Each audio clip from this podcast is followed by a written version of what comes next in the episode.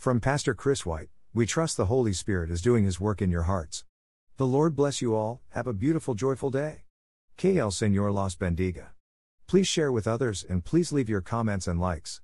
For more information about us and this topic, click here, diningwithjesus.net. Please follow us and share with others. Translate this site into your preferred language. Look for our Google Translator in our homepage, diningwithjesus.net. The human spirit is the incorporeal part of man. The Bible says that the human spirit is the very breath of Almighty God and was breathed into man at the beginning of God's creation. Then the Lord God formed a man from the dust of the ground and breathed into his nostrils the breath of life, and the man became a living being. Genesis 2:7. It is the human spirit that gives us a consciousness of self and other remarkable, though limited, godlike qualities. The human spirit includes our intellect, emotions, fears, passions, and creativity. It is this spirit that provides us the unique ability to comprehend and understand. Job 32:8-18. The words spirit and breath are translations of the Hebrew word neshama and the Greek word pneuma. The words mean strong wind, blast, or inspiration.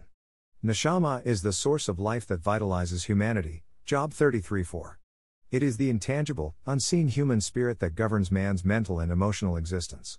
The Apostle Paul said, "Who among men knows the thoughts of a man except the man's spirit within him?"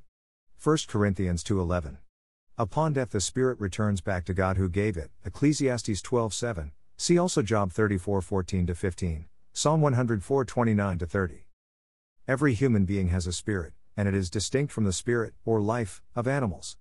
God made man differently from the animals in that He created us in the image of God, Genesis 1:26-27. Therefore, man is able to think, feel, love, design, create, and enjoy music, humor, and art. And it is because of the human spirit that we have a free will that no other creature on earth has. The human spirit was damaged in the fall. When Adam sinned, his ability to fellowship with God was broken. He did not die physically that day, but he died spiritually. Ever since, the human spirit has borne the effects of the fall. Before salvation, a person is characterized as spiritually dead, Ephesians 2:1-5, Colossians 2:13. Our relationship with Christ revitalizes our spirits and renews us day by day, 2 Corinthians 4:16. Interestingly, just as the human spirit was divinely breathed into the first man, so the Holy Spirit was breathed into the first disciples in John 20:22, and with that, Jesus breathed on them and said, "Receive the Holy Spirit," Acts 2:38. Adam was made alive by the breath of God, and we, as new creations in Christ, are made spiritually alive by the breath of God, the Holy Spirit, 2 Corinthians 5:17, John 3:3, Romans 6:4. Upon our acceptance of Jesus Christ, the Holy Spirit of God joins with our own spirit in ways we cannot comprehend.